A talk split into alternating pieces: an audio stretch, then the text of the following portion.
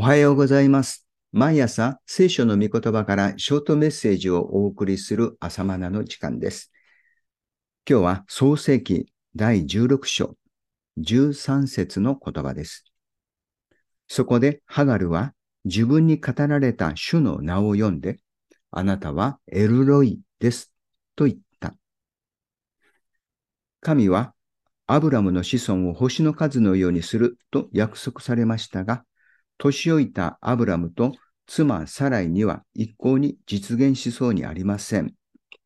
そこでサライは一つの提案をしました。自分には子ができないので、女奴隷のハガルによって夫アブラムの子を得ようというのです。このような方法で子孫を得ることは当時の一般的な慣例でした。そうか、神はそういう方法で子孫を増やすと言われたのか。アブラムも同意して実行しました。そして女奴隷のハガルは身ごもったのです。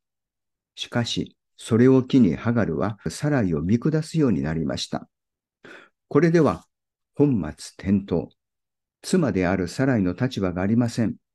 サライは厳しい仕打ちをハガルに向けるようになり、ついに女奴隷ハガルはサライの顔を避けて逃げ出しました。16章6節です。自分に代わってアブラムの子をはらむようにとサライが言わなければ、ハガルはサライのもとで平穏に過ごしていたはずです。実に理不尽な結果です。それに、この問題に誠実に対応しないアブラムの態度にも忸怩たるものを感じます。神には神の方法があります。人間的なやり方で実現しようとして、かえって問題を大きくすることもあります。神の御言葉は肉によってではなく、肉というのは人間の力という意味ですね。肉によってではなく、御霊によって、御霊というのは神の精霊です。御霊によって成就していくからです。肉によってではなく、御霊によって成就していくからです。神の御子イエスを身ごもることになったマリアが、御言葉通り好みになりますようにと告白したごとく、御霊の、つまり精霊の導きを信頼し、好みを任せるのです。さて、ハガルは行くあてもなく荒野をさまよいました。そんな中で、主の見つかいが現れて二つのことを命じました。一つ、戻って女主人サライに仕えよ。二つ目、お腹の子をイシュマエルと名付けよという命令でした。このイシュマエルというのは、神は聞かれるという意味です。7節から12節です。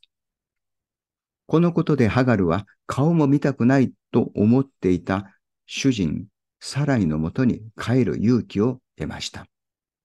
それは奴隷の自分さえも主はご覧になっているのだと知ったからです。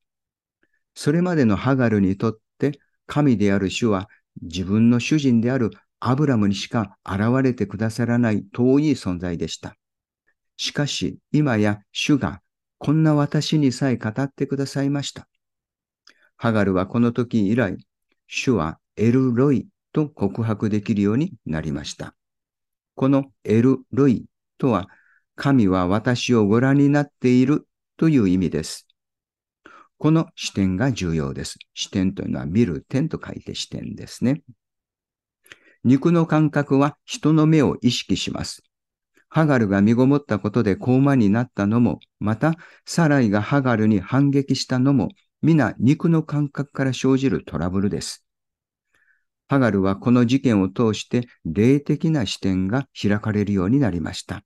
それがエルロイです。神が私をご覧になっているという視点です。人知れず悲しみや苦しみに明け暮れることがあります。自分の苦労を誰も認めてくれない時もあります。しかし、告白しましょう。